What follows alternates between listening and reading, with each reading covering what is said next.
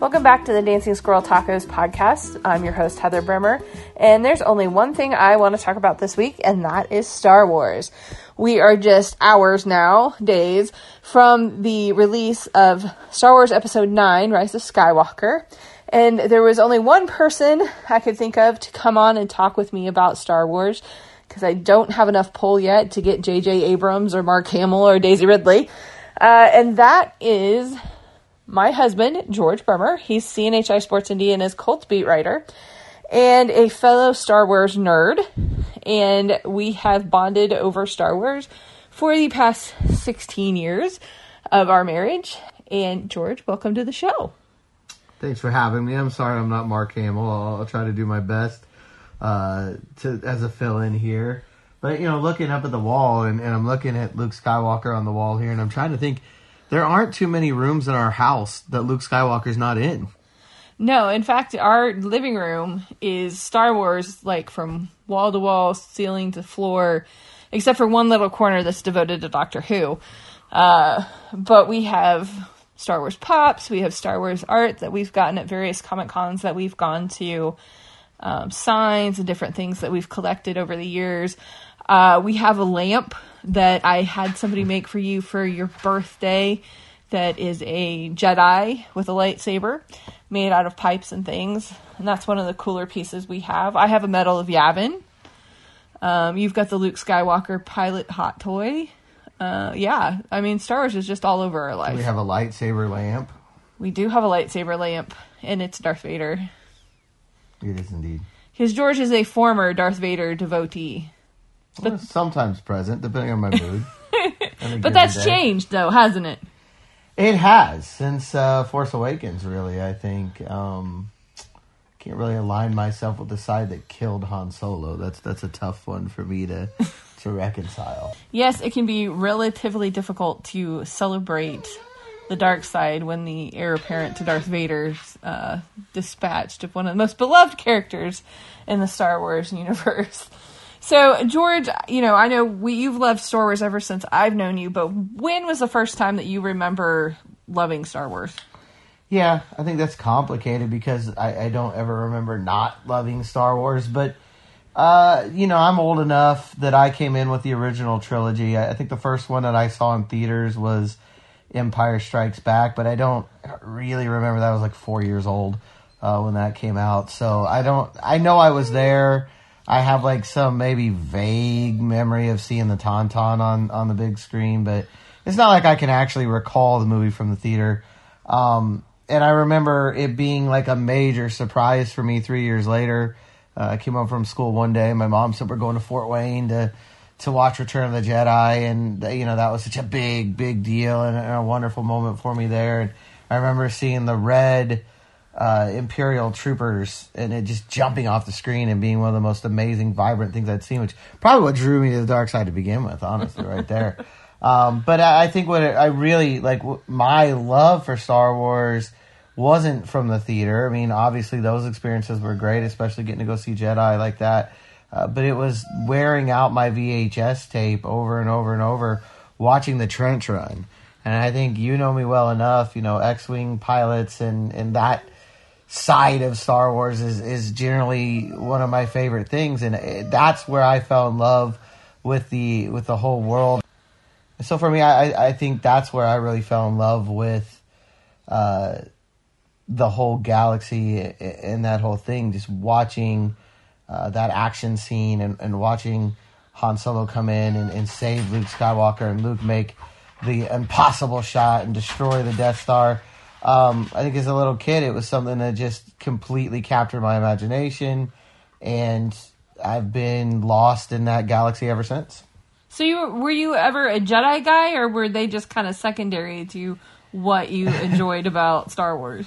I was a Jedi guy because I was a Luke guy. You know, I, growing up, it was all about Luke. It wasn't until uh, I went to college that, that I became a, a big Vader fan. Um, yeah, I think all of us kind of went through that that phase. Uh, and then you know now that I'm an old man, I'm, I'm back on the light side. So I guess I was sort of like Anakin Skywalker. I started off idealistic and, and on the good guys, and at some point, uh, I let my hate and my anger turn me to the to the dark side, and then I was redeemed. So uh, I don't know. Maybe the foster kids redeemed me. It's hard hard to say what what did that. Uh, but no, you know, I think I was all things Luke. So my I think my love of X wings and my love of X wing pilots came from Luke. But honestly, I can remember, and this just so people can get an idea of how big of a geek I am. I can remember in the late '90s, it was around the time that the re-releases were coming out, the special editions, and I was covering. I went to Ball State, and I was covering a, a men's basketball game in Central Michigan, and there was a blizzard that night. It ended up being bad enough that we never made it back to Muncie. Photographer and I had to stop in Angola, Indiana, and go across the Ohio Turnpike to Akron for the next game uh, because we just couldn't get back down, and it was going to be easier to do that. Uh, than it was to, to try to fight the, the, the elements. But at the very beginning of that storm, the game's over, and I talked. I don't know how I talked the photographer into going to Meijer in Mount Pleasant, Michigan, because the uh, the Return of the Jedi version of Luke had come out. They had six and a half inch figures back then, um, and they were re-releasing a bunch of them timed with the special editions. And I so badly wanted the black suited version of Luke from the beginning of Return of the Jedi that yeah, me and a photographer went out at the start of a blizzard in the middle of Michigan to find it. well, much like you, when I was a little girl, I love Star Wars so much I wore out VHS tapes. But for me, it wasn't actually the movies; it was the TV movies of the Mm-hmm. Ewok Adventures.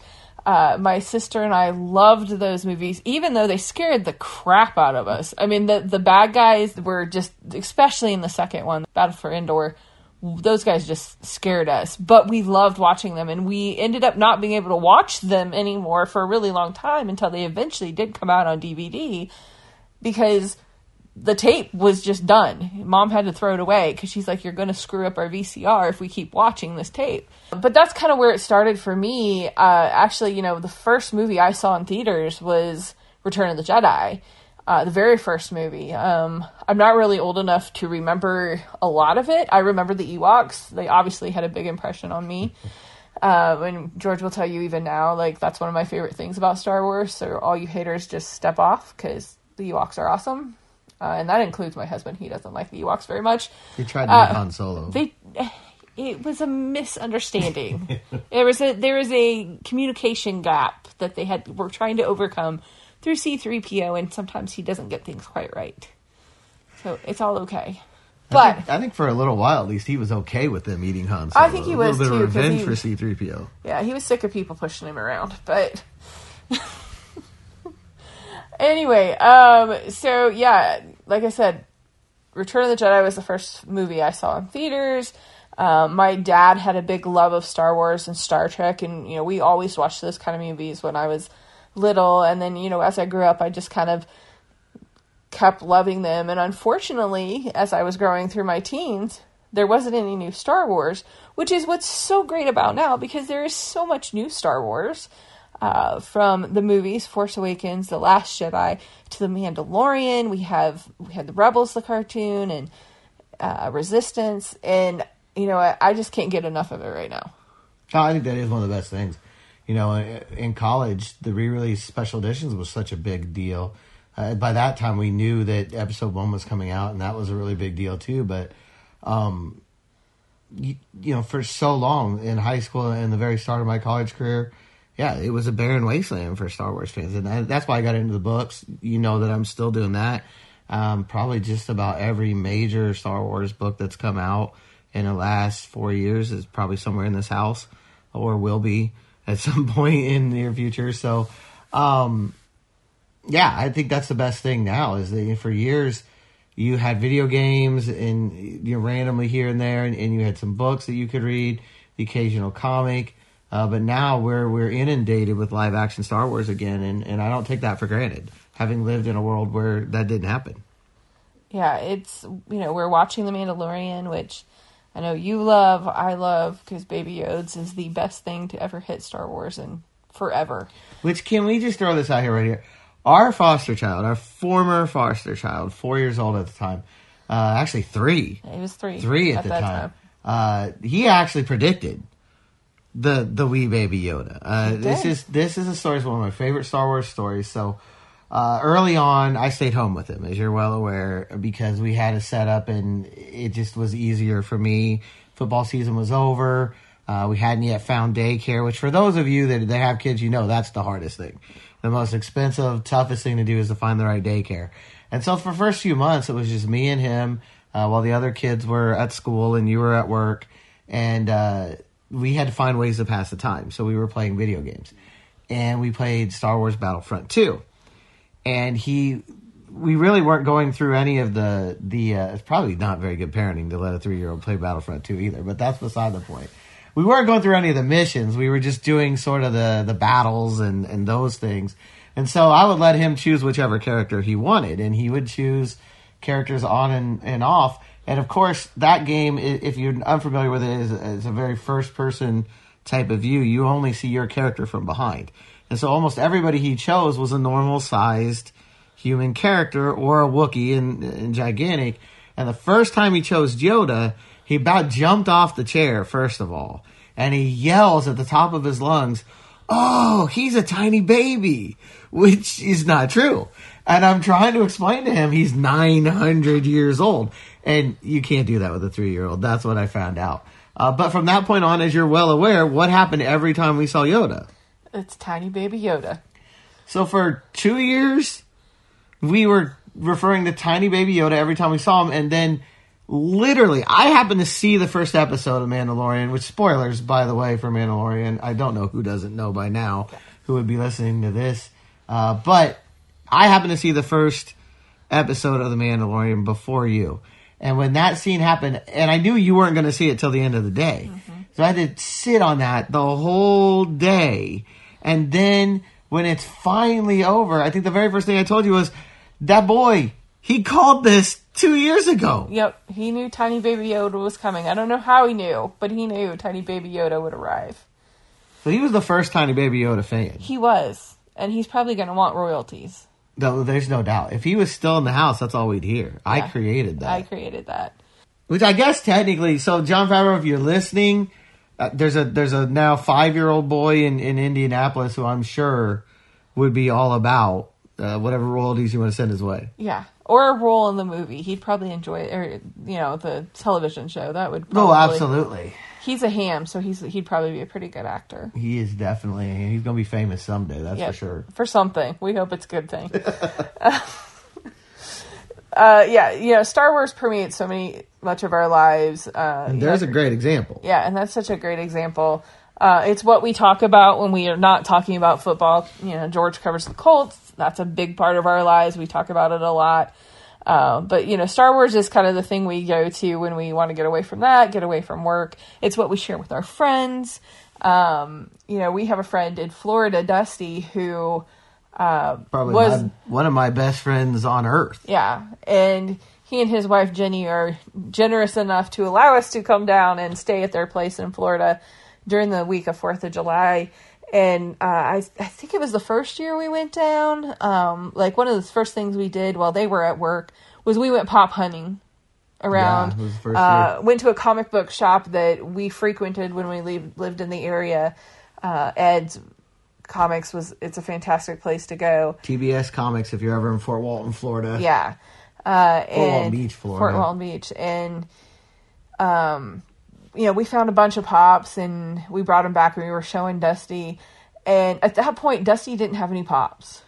No. He was he was like, you know, I'm not going to start collecting this. And this was a guy who literally had every single figure that came out while he was in college. Do we have still time for another complete Yes. diversion Yeah. here? Okay, because there's another one of these things. So he and I met around the spring of 99. So we had been friends for just a little while. And uh, the toys were coming out. They had that big thing at Toys R Us uh, to for fan for the Phantom Menace. The toys were coming out.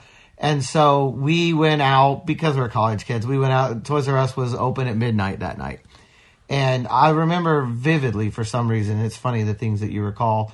There were two employees who had a lightsaber duel on the roof of Toys R Us while we were waiting to get in. For some reason, that's like my most vivid memory of that Because that's awesome. that, that, that day. Uh, but we we ended up getting in. And it was a mad rush, and there were all these rules about what you could and couldn't do, and you know how many different things you could get and whatnot. And Dusty was like he was sort of the runner into the crowd because there was this huge crowd around that aisle. And so we would just kind of tell him what we wanted, and he would come back and, and bring us. And the group, I think there were four or five of us. So most of us got maybe one or two characters that we really knew. I can't even remember who I got uh, that time, but Dusty got one of everything. And then we went back to my house I was living at in Muncie at the time, which Dusty lovingly refers to as the Paper Street house because it was very much like the house that that uh, Tyler Durden moves into in the movie Fight Club. Uh, so it wasn't a good place. It wasn't a very nice house to be in. Uh, but we just sat down on the floor and opened up all the figures, like five year olds. And, but that was one of the first bonding moments that I had with Dusty. It's one of the first things that we really did together. You can tell my, my college days were wild and, and crazy, Yes. as you can see here. Um, but I think, uh, you know, when you talk about how much Star Wars permeates our lives and our friendships, that really was the basis for me and Dusty being friends. And here we are 20 years later, um, and we're still, uh, as you know, each of those summer trips, we'll watch the newest Star Wars movie because we have to, there has to be no Star Wars movie that we haven't seen together. Yeah.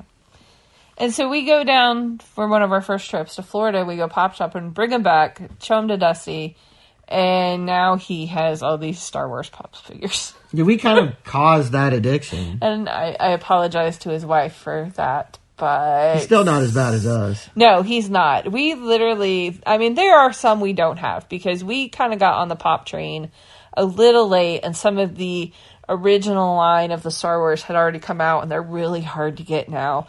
But the way, if anybody has a Queen Amidala and doesn't want it anymore for some reason, I'll happily take it off your hands. Or uh, or a General Thrawn. We don't have that one either, and that's one I'd really love to have.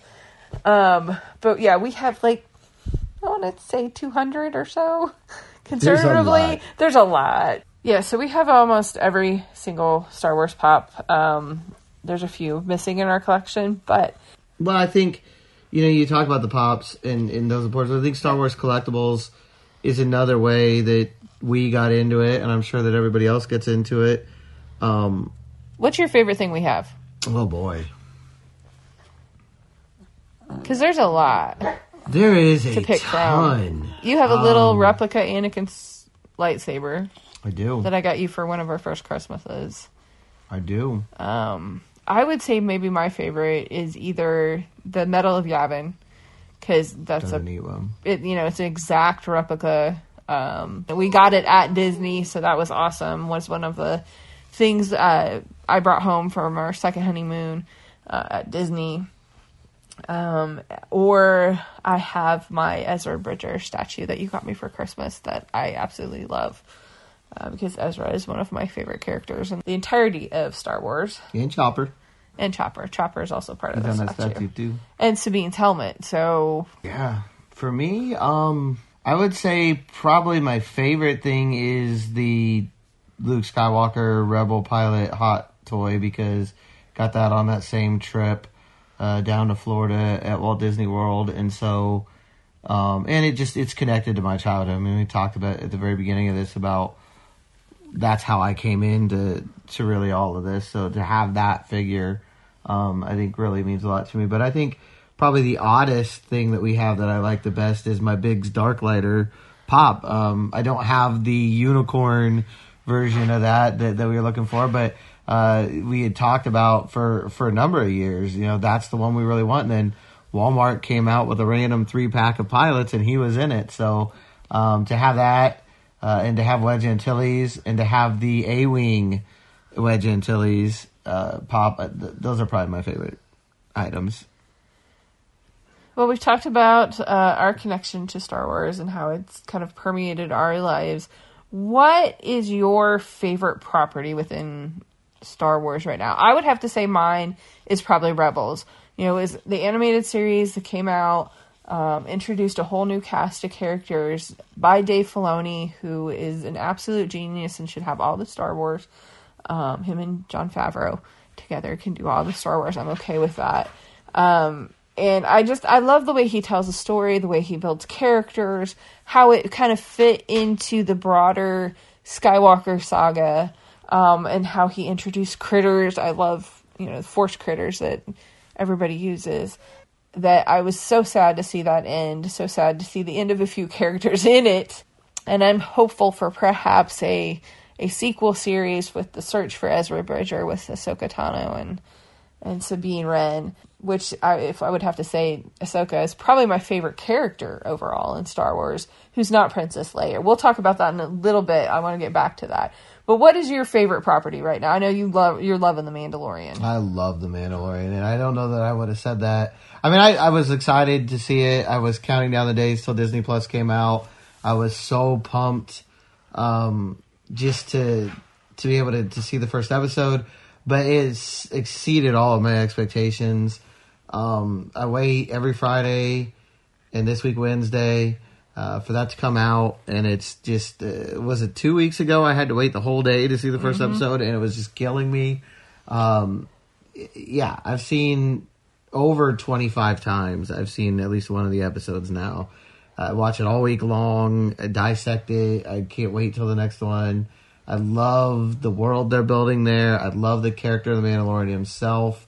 Of course, I love the tiny baby Yoda. Yeah, and it's not Um, just because of Baby Yoda. I think a lot of people are in love with it because of Baby Yoda. But for you, it's not just Baby Yoda. No, I love Din Djarin as as apparently Pedro Pascal has uh, revealed his real name. Um, I love that character. I think for the longest time, that's what I wanted in Star Wars was that sort of uh, anti-hero that I don't know that we really had. I mean, you've always had like the cool characters like Han Solo and uh, you know that that kind of a, a guy, but I think Din Djarin is really a character that I had long wanted to see in a live action Star Wars film, and I think they've nailed it. I think, uh, and I also think like it's just neat the Western motif of it. I know that you know I- I've bonded with my father in law in a lot of ways because we love westerns, and, and and to know that sometimes when when Pascal's not in that armor, it's actually John Wayne's grandson. I read that a few weeks ago, and I just thought that's awesome and that's amazing. And I just John, when I grow up, I want to be Jon Favreau. Um, so I think that's another reason. You know, I think he's done a great job with this and in basically everything he's touched.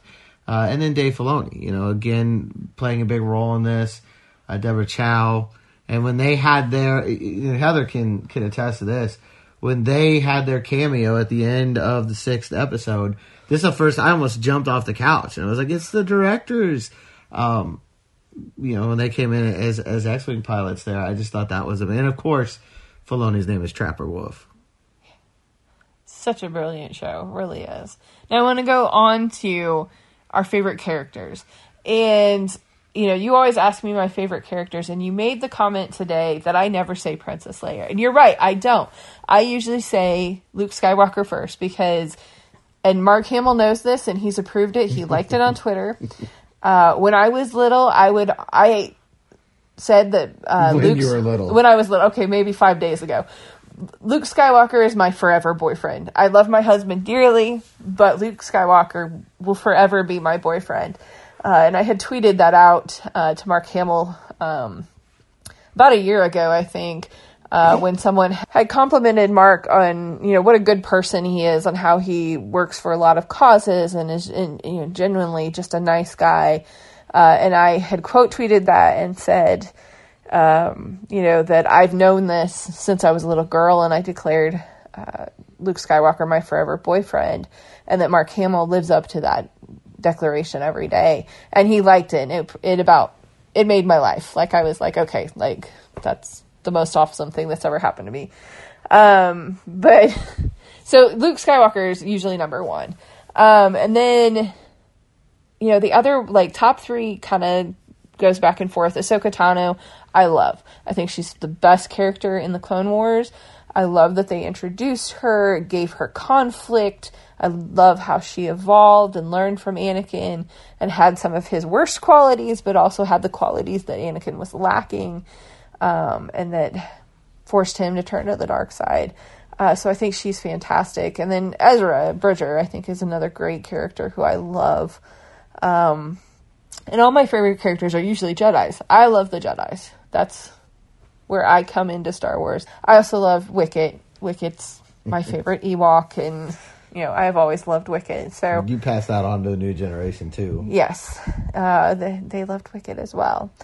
Um, but you know you you noted that I often don't say Princess Leia, and I think it's because to me Princess Leia isn't a character. To me, Princess Leia is a icon and a role model and something that as a little girl I always strove to be. To carry on the spirit of Princess Leia, to, be that girl that doesn't need a guy to save her, that's going to kick butt on her own, and, you know, is going to take charge and be who she is. To me, Princess Leia isn't a character. She is, she's more than a character. You know, she's a characteristic, you know, to be Princess Leia. But that was one of the most fun things to me about having foster children is to see a little girl that we had at the same time, and Rey is that for her very much so. Um, we went to a comic con we could take the kids, and she got to dress up like Rey, and I think that's the happiest I saw. We had these kids for eighteen months, Yeah. and I think that's the happiest I saw her in those 18 months was her and you did her hair sort of like uh, the way that, that Rey appears in episode 7 and I remember this little girl was so excited both of them were really like on me to get the DVD when the Last Jedi came out because they hadn't seen it, obviously. Um, and when I went and got it, the night we were finally going to watch it, I don't think she could sit still because she was going to see Rey again. Yeah. And that to me is the power of Star Wars. What that puts in you as a child.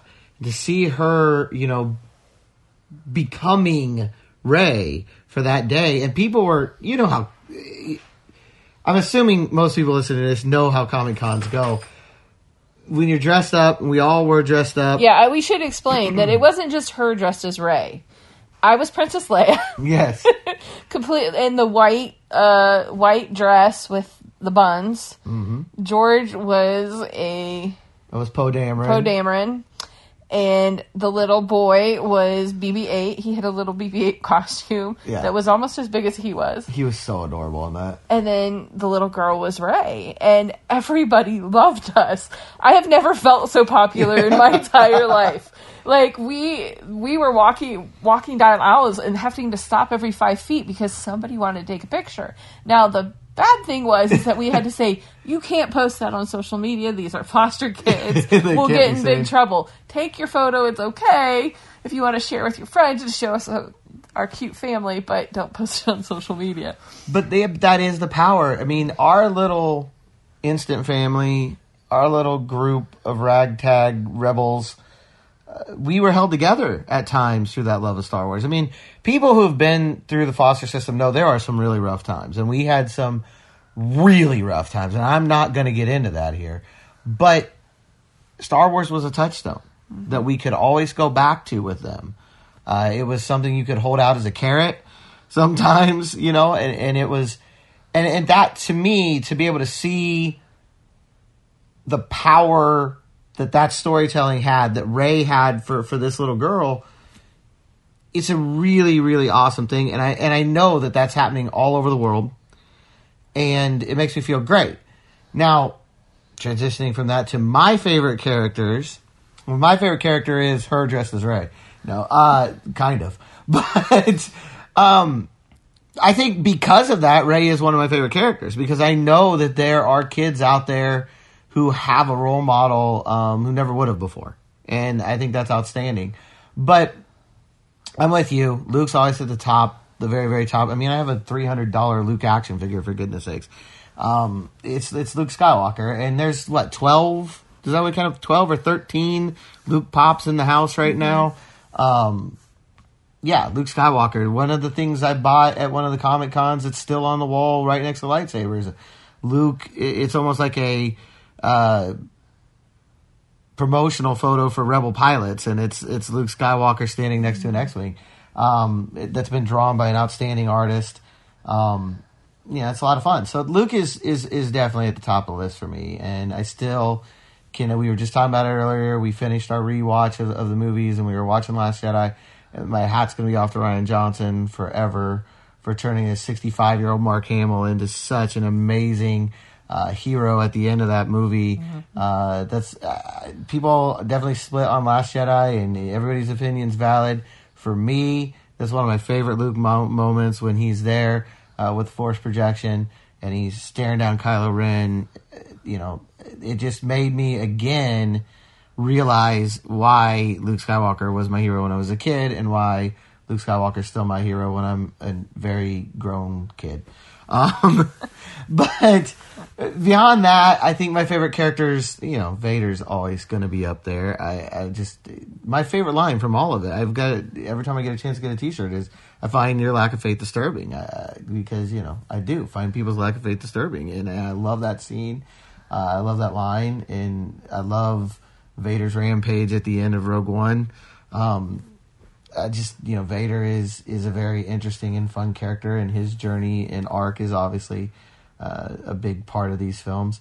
After that, the Mandalorian's gone way up my list. You know, I, think he is right so much cooler than Boba Fett. so much cooler than Boba Fett. Um, I I really he's very high on my list, and then uh, Poe Dameron. You know, there's a reason I was Poe, partly because I got to wear an X-wing pilot suit, which I really wanted to do, um, but also I just love the the way that Poe has grown. You know, um, he's he's the hotshot pilot throughout Force Awakens, but by the end of the Last Jedi, he's a leader, and I can't wait to see how that develops in Rise of Skywalker as well. Well, let's talk about each of the movies. We'll just touch briefly on each of the trilogies uh, to kind of go through our thoughts. Obviously, we grew up with the original trilogy. Um, it, it's the basis for our fandom. It's what we came from. Looking back now at those movies, how do you think they hold up? For me, um, really well. You know, I, we were talking about that when we were doing our rewatch. That even the visual effects, they're obviously not at the level that today's uh, special effects are. But when you realize that they're 40 years old, they look really good. They do. And I know some of them have been touched up again and again and and, and whatnot, but uh, I think that's one thing Star Wars always had that visual mastery. Um, you know, it's always a movie that that kind of blows your your mind uh, with visuals, and I think that stood the test of forty years. What's your favorite moment in the original trilogy?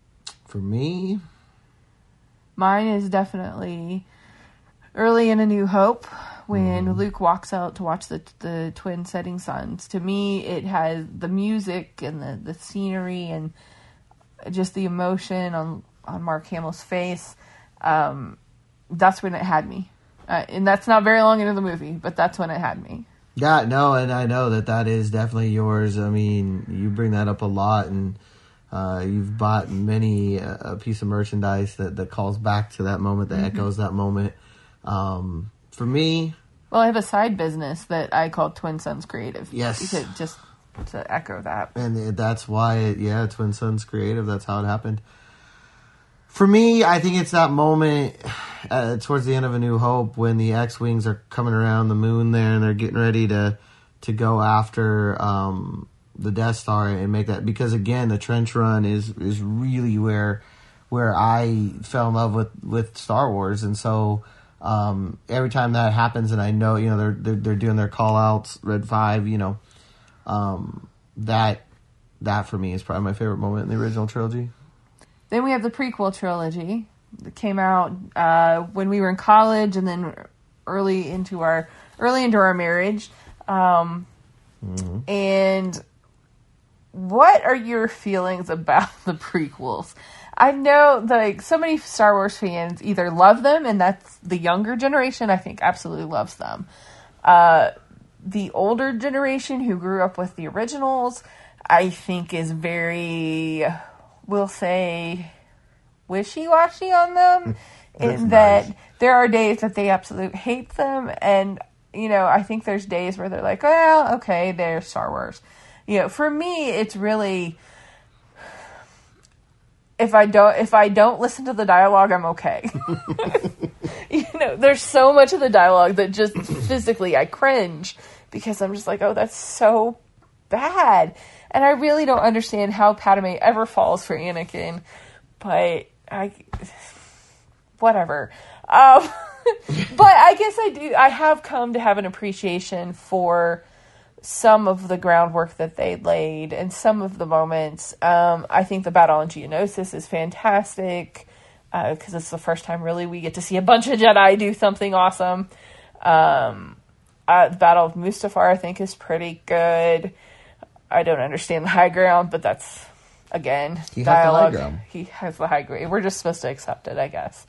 Um, and you know, it's, Padme Amidala's outfits are amazing.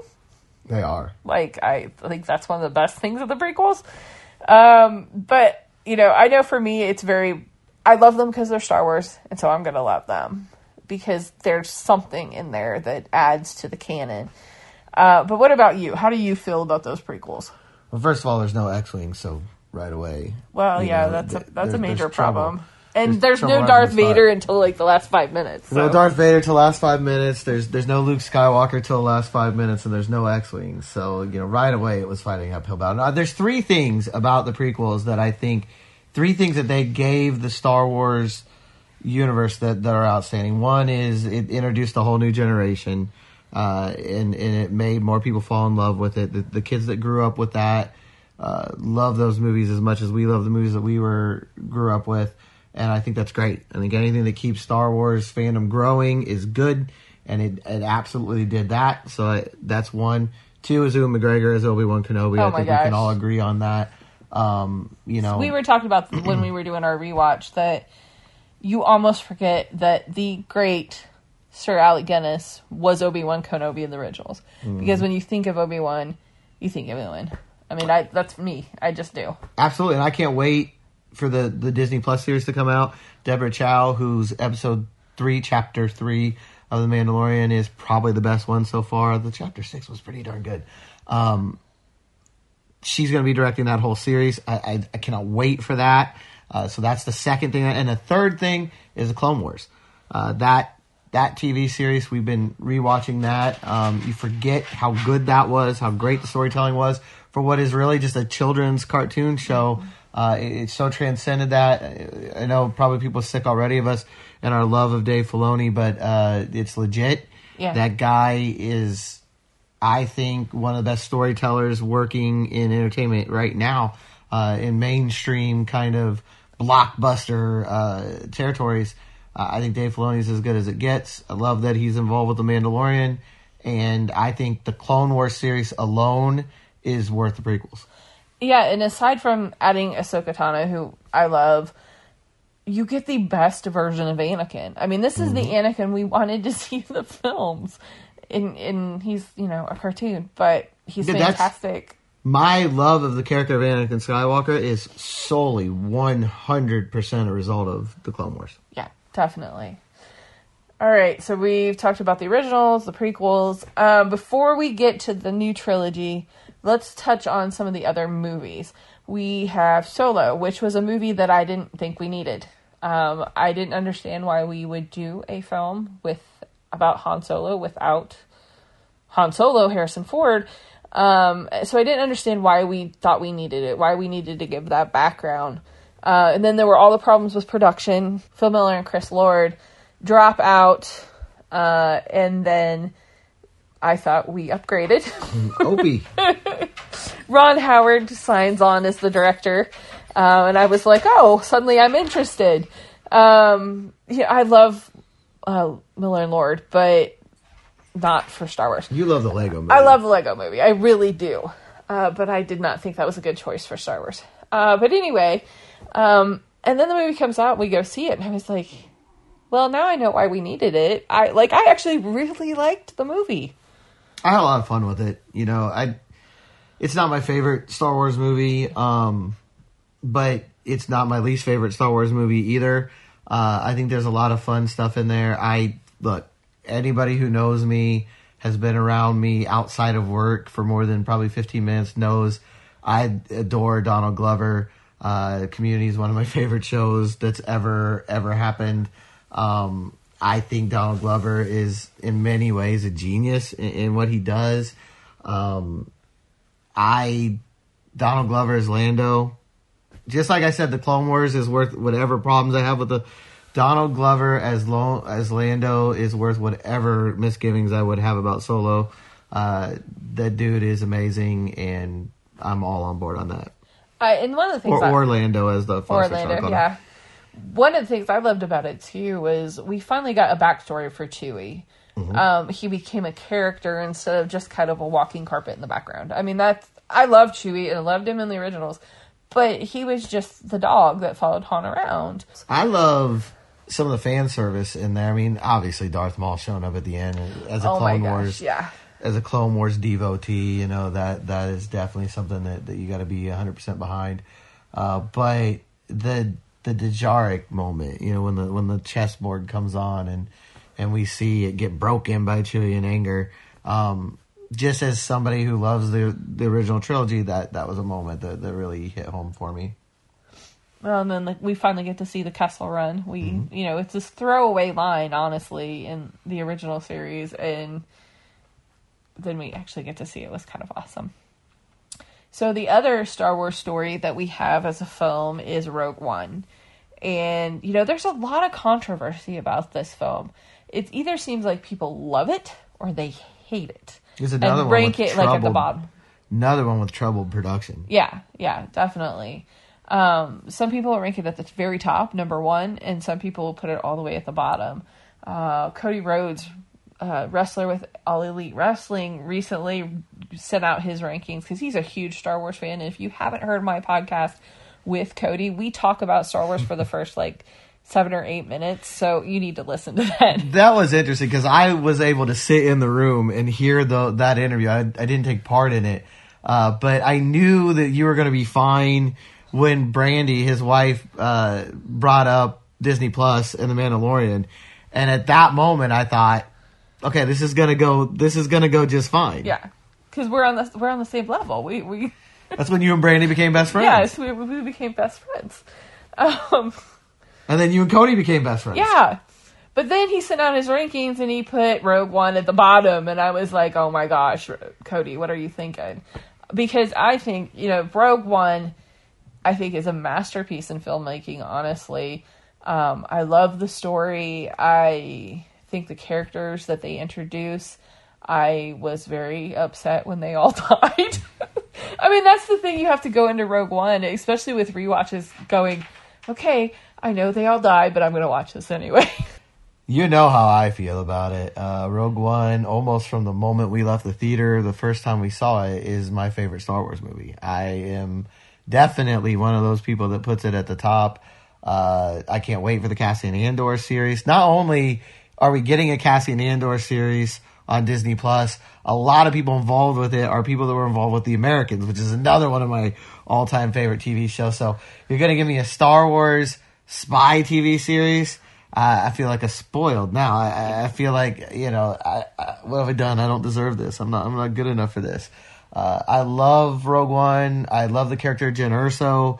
I I think if you read the books that are have been connected with that, the novelization of Rogue One, and then there's a book called Rebel Rising that people should really go out and find uh, that tells some of the story of Jyn between when she's found uh, in, the cave uh, by Saw and when she eventually meets up with uh, the Rebel Alliance. I think that character's got a lot of depth, and I think Felicity Jones did a really good job with her in portraying her. Um, I thought in that little space of time, they really made you care about those characters so much.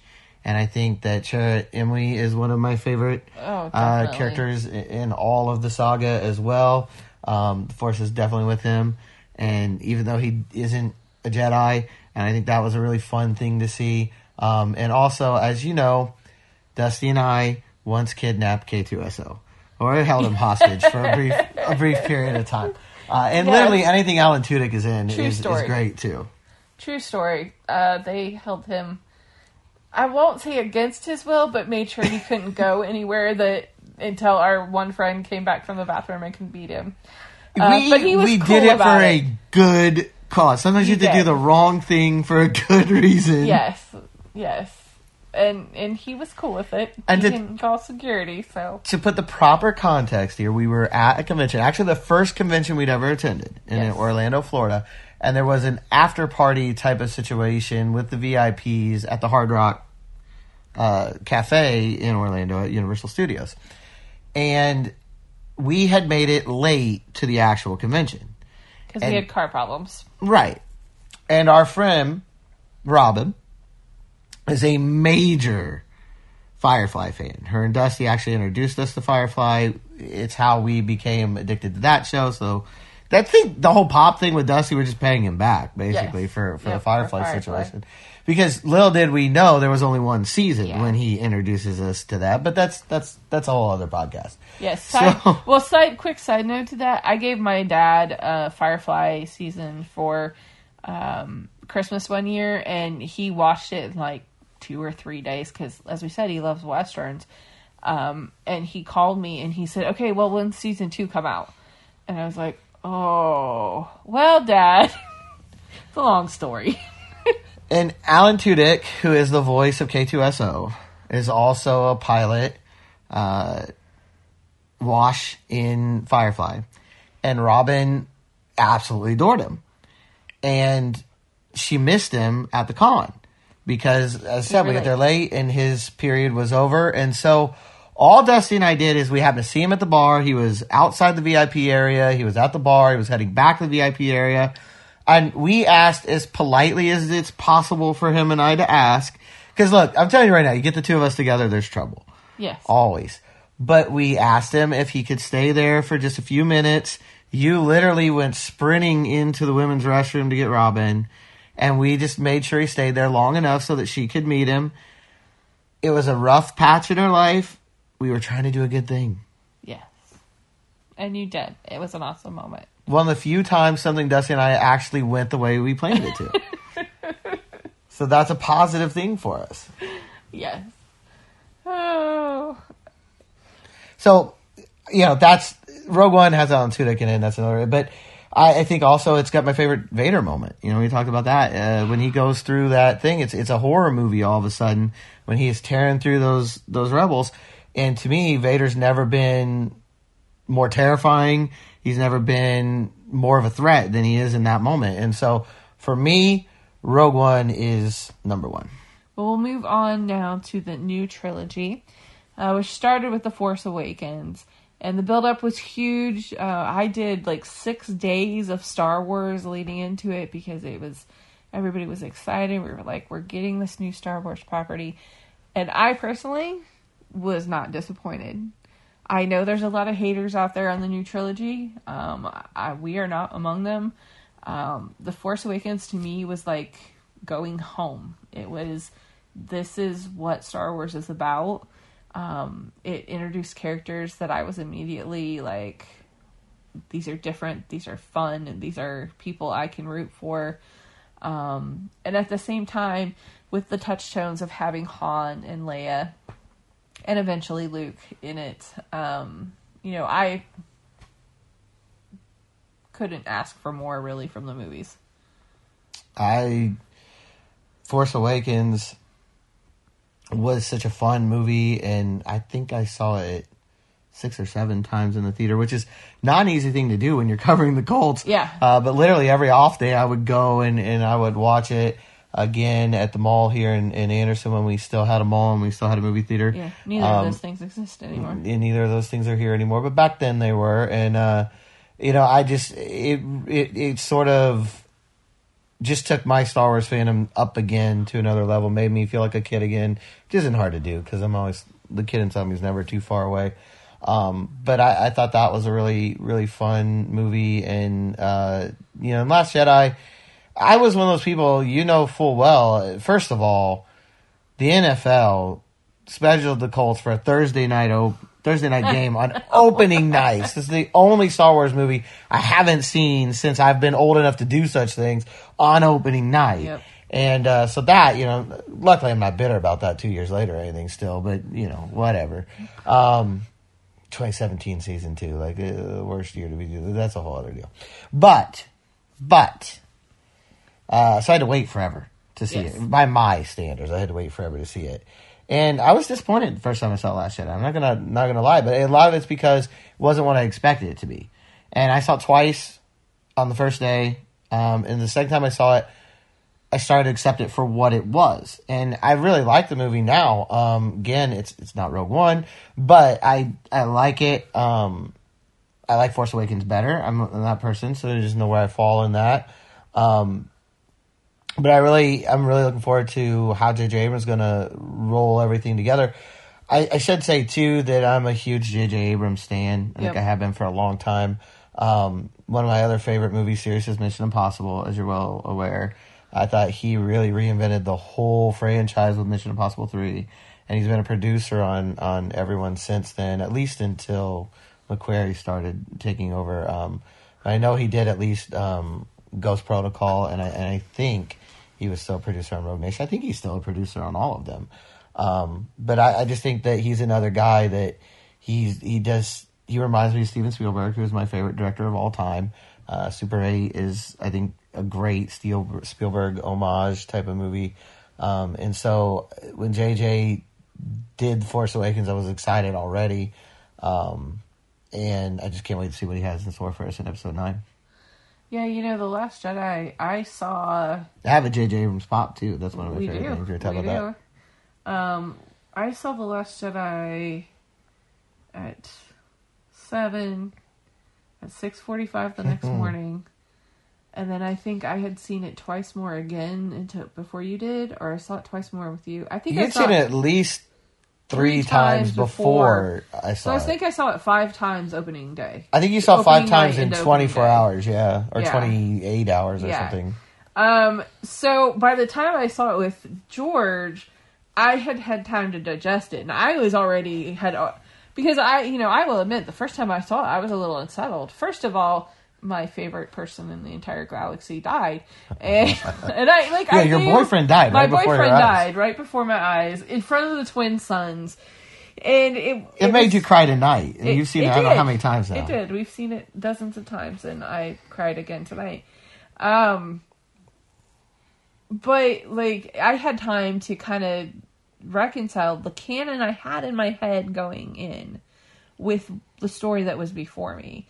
Um, you know, and the first time I was like, "Oh my god, they killed Luke," and then the second like time I was like, "Oh my god, they killed Luke," and then, but but the third time I saw it, I was like, "Okay, let's break down what they've really done with Rey here," um, and I really came to appreciate with the way that it set off balance the things we come to expect from Star Wars. You know, a lot of the complaints about A Force Awakens was, well, it's just a New Hope redone.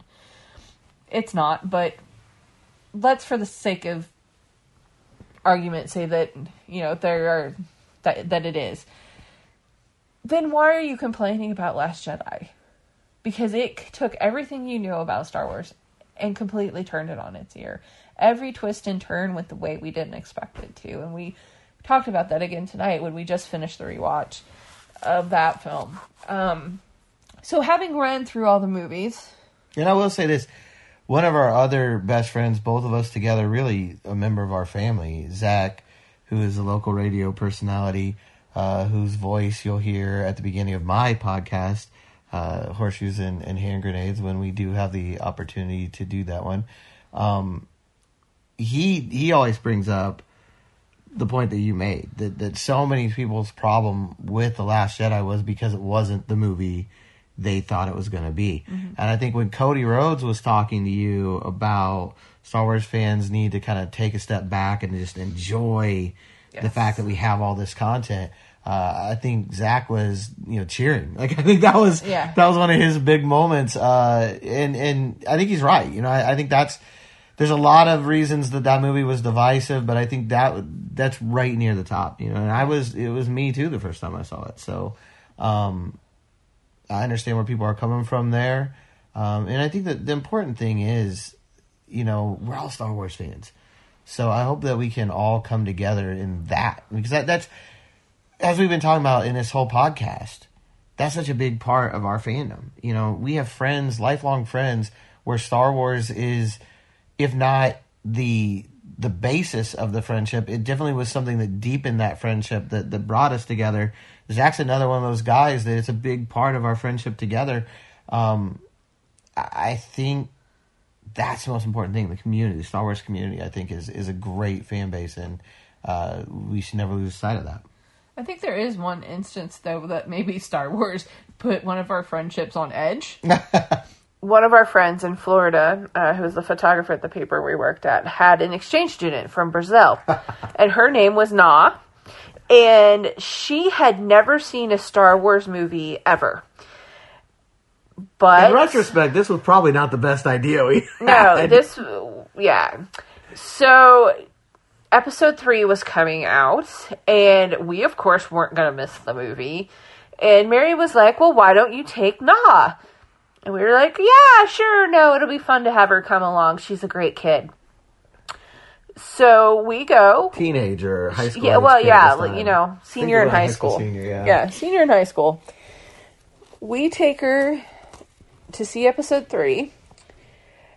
And Cold, having never having and not having like prepped her like this is the story and this is what could happen. She and- hadn't even seen one and two. yeah, she definitely yeah, not four, five, and six. Yeah, had never didn't know what Star Wars was really.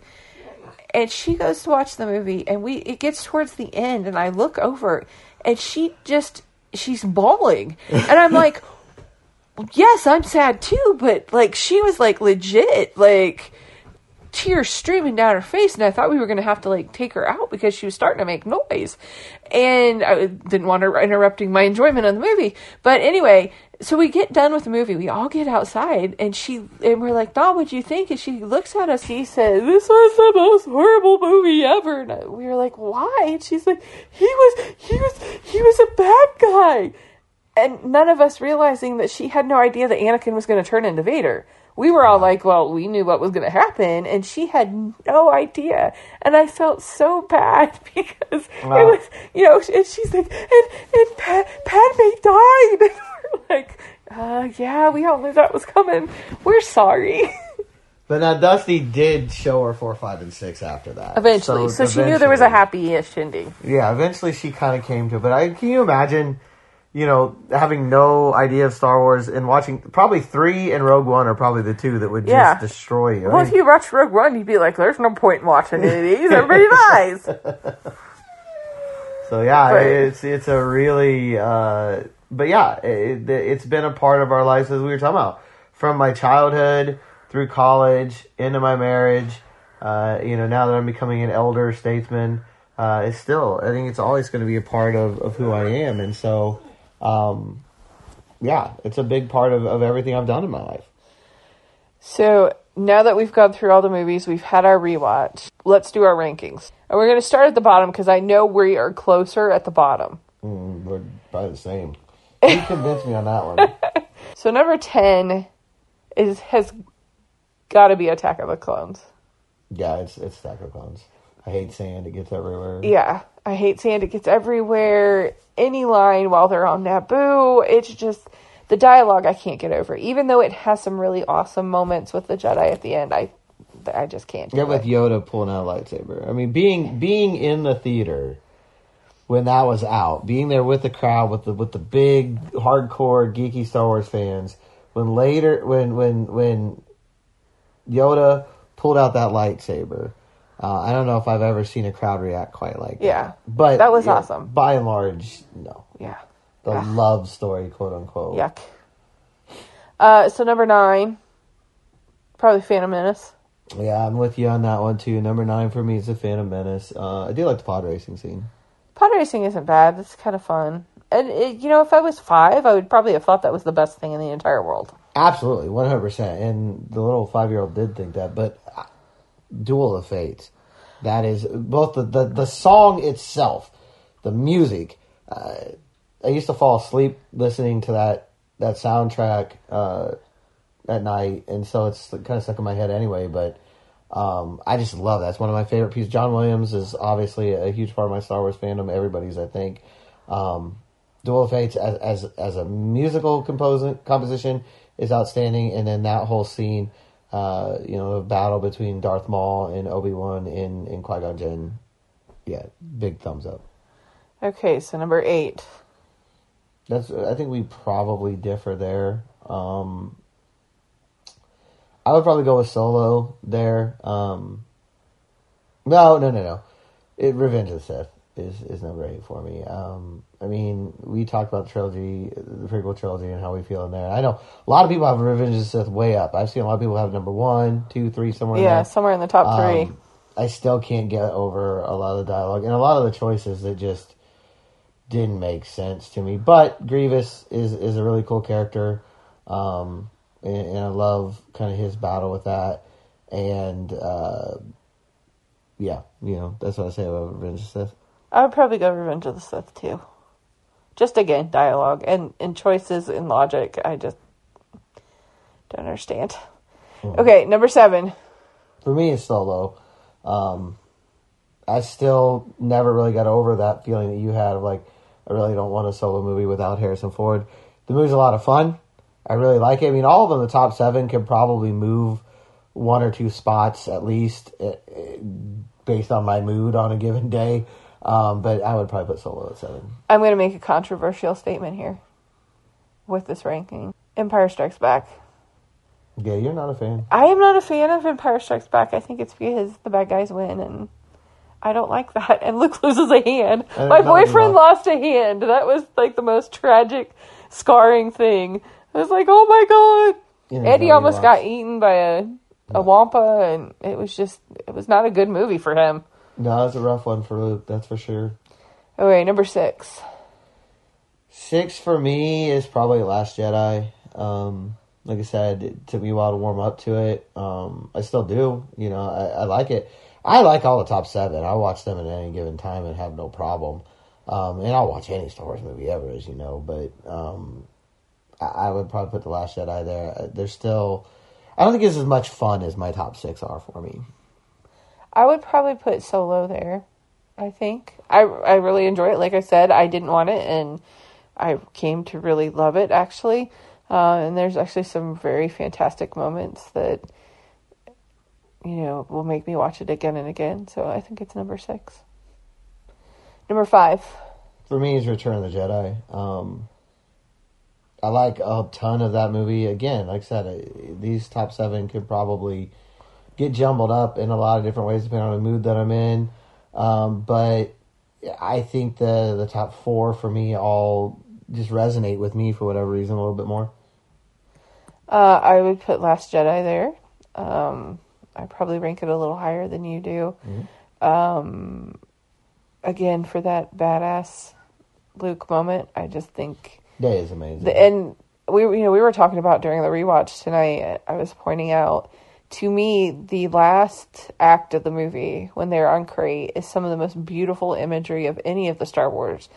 the speeders going across the the red earth and the shot from behind Luke as he's looking up at all the um, big walkers staring down at him as Kylo was about to try to blow him to smithereens.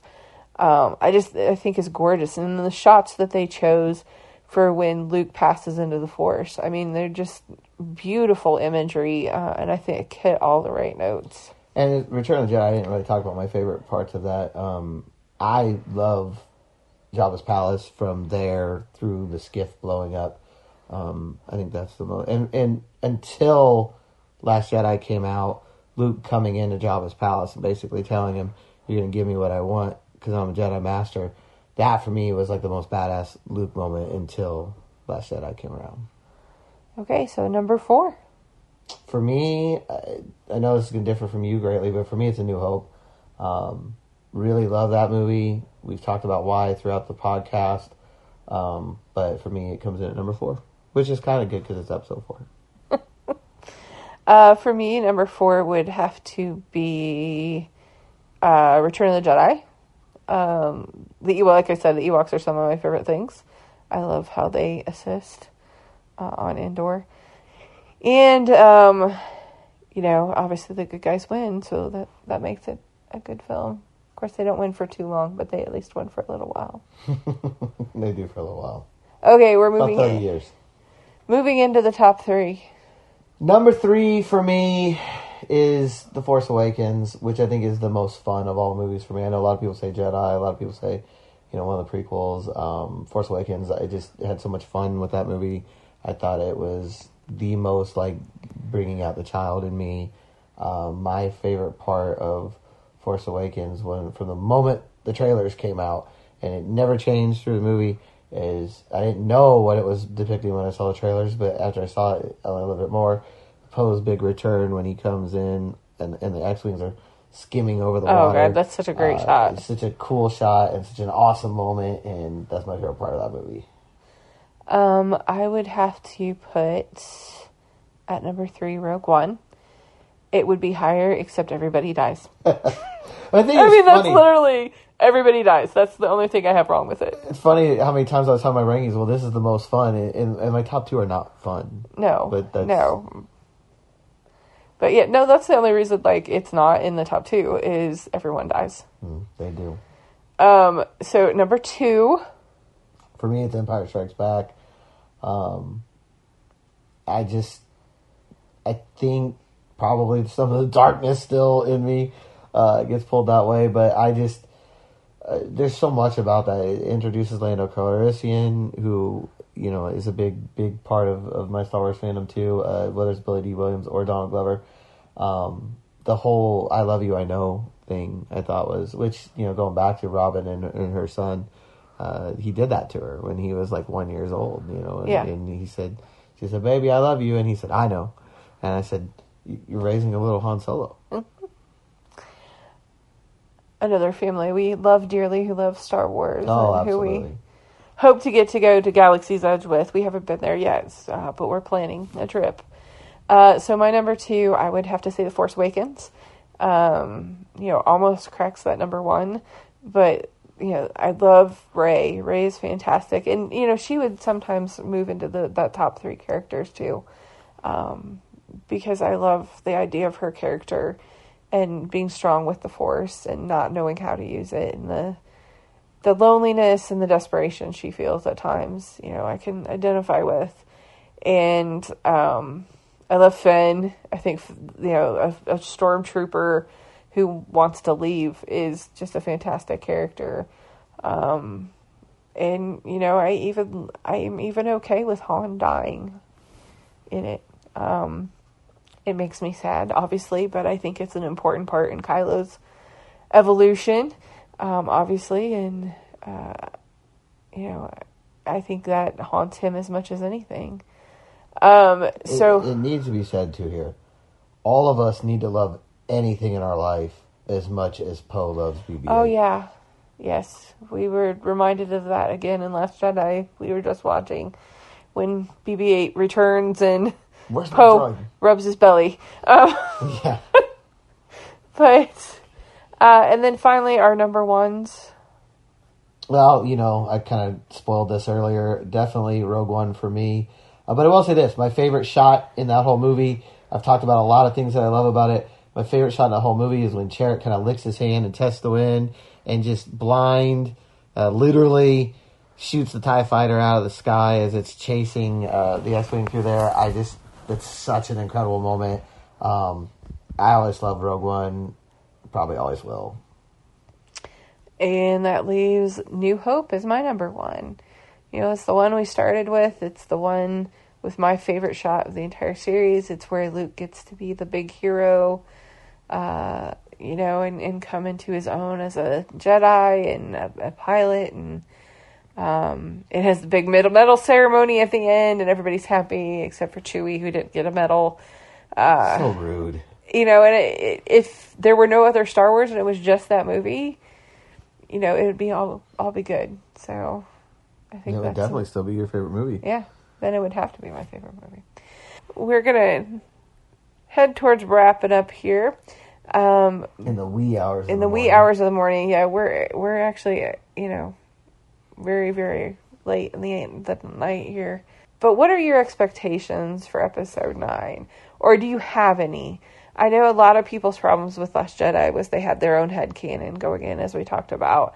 Um, so I know, especially we've done a lot of theorizing. I mean, a lot of nights that's what we do is we sit here and say, well, what if this happens? And what if this means this? And could this mean this? And could this be linked back to Clone Wars? And and things like that. Um, but I'm really trying to keep my expectations very minimum so that when I go in, I'm not expecting to see what I think we should see and not what they actually present us with. Yeah, I'm I'm kind of the same way. I'm I want to keep my expectations low. I think one of the best things about Force Awakens for me was that I really didn't pay attention to anything leading up to it, and I went in cold. I didn't even know like what Rey's name was going in.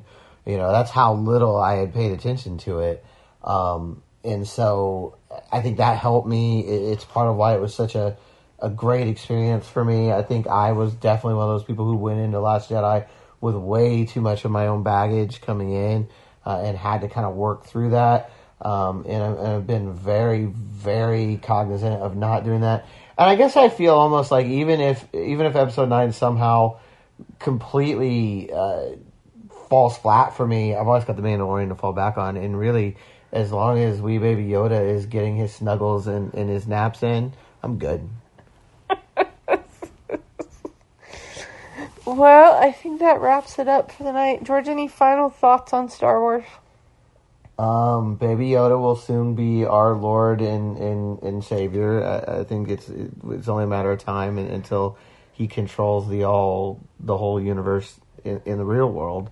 Uh, really, probably right as soon as his toys come out next summer. I saw somebody today comment on a story online who said they were sick of Baby Yoda being in their timeline and I was like, what kind of evil person are you? Yeah, I, I, don't, I don't know how that happens. I mean, really, come on. I just want to. Baby like, Yoda. You know, we do this whole foster thing. I want to adopt Baby Yoda. I want. I Ooh, want I'm Baby okay Yoda with that. to be, you know. Except he's fifty. He's older than we are. He is, but that's good too. He's going to stay in that cute little age, and and you can just, uh, you know. But I think, as far as like realistically, as far as as wrapping up this whole this whole saga goes, um, I know that there's a lot of people that don't agree with me, and that's fine. You know, I'm used to that. I cover the Colts. I, I understand that that very well. Uh, I feel like we're in good hands with J.J. Abrams, and, and, I, and, that's where I put my faith in. And I think this is the third time in my life when I was wee little in elementary school, and I went to see Return of the Jedi. It didn't really hit me that I might be going to see the last Star Wars movie uh, of my lifetime in, in the theater. Um, and then obviously when we went to see Revenge of the Sith uh, unfortunately for, for. Uh, that was a time when, when we all thought this is the last time we're ever going to see a Star Wars movie. This time, obviously, I'm aware there's going to be Star Wars movies again, but we know there's going to be a long break, and we know they're not going to ever be the same as they were before. So there's definitely, much like Endgame was an ending for the Marvel Universe in many ways, even though we all knew we are going to get more down the road. Um, I, I feel like this is you know an end point for the for the Skywalker saga and for Star Wars as we've known it. And I'm excited because I'm really excited if things moving forward are going to be like Mandalorian and like Rogue One and be these you know new characters and, and, and things that don't don't take place in, in the worlds and in, in, in sort of the storylines that, that we've seen before. I'm very excited about that, but I'm also very sad to be you know saying goodbye to this nine movie trilogy that, as I think has been evident over this hour plus podcast, really has been a big part of our lives. Yeah, you know, I, I don't think we could be in any better hands. I mean, I think The Mandalorian has showed us that. Um, the people they're bringing in to be involved in Star Wars now are unbelievable and they're extremely talented. And most of them are as big as Star Wars nerds as we all are. Uh, they really do love the series. You know, Dave Filoni was kind of handpicked by George Lucas to kind of carry on um, the stories with the Clone Wars, and I, I don't think George. It's one of the best decisions George has ever made, honestly. And you know, with his storytelling and Jon Favreau, who it you know he launched the the Marvel universe. You know, if Iron Man hadn't succeeded, we wouldn't have had this twenty whatever film saga that we just wrapped up. Um, it he knocked that out of the park, and I think he's done a great job with uh, Mandalorian, and I'm sure he'll be involved going forward with so many things. Um, so I feel really good about where we are, even though I am a little sad that the Skywalker saga is coming to an end. Um, and you know it'll definitely be a change with whatever's coming forward, but you know I I think it can only mean good things. So I'm excited to see the movie. Uh, on Thursday night, and then again very early on Friday morning. Uh, I hope you all have your tickets because they're very, very hard to come by, um, and that you get to see it opening weekend before anybody starts spoiling things online. That's if you do go see the movie, do not tweet it out or share it on Facebook. Let people enjoy it, let people experience it. Uh, we know from something I saw with Kevin Smith that the apparently the end scene is just going to blow everybody's mind. Um, he was on set with J.J. Abrams, and somebody had told him the set for the final, I guess the final scene, the final shot, um, was in a certain area, and JJ told him not to go. And he said, you know, why? And he said, as a Star Wars fan, you don't want to see that here. You want to see it on the screen in real time, and because it's just going to blow everybody's mind. So I'm very excited to see that fulfilled um, and see what they were talking about. Uh, it's kind of been nagging at me since I saw that story. Um, it's clearly Baby Yoda. Well, maybe it is Baby Yoda. Who knows? Baby Yoda rises and destroys everyone. I don't know. Um, I'd be okay with that because it'd be so adorable. Yeah. So, anyway, so thanks for listening uh, to our Star Wars, Star Wars nerdery. Uh, and I guess the most fitting way to close this episode of Dancing Squirrel Tacos is to say, May the Force be with you.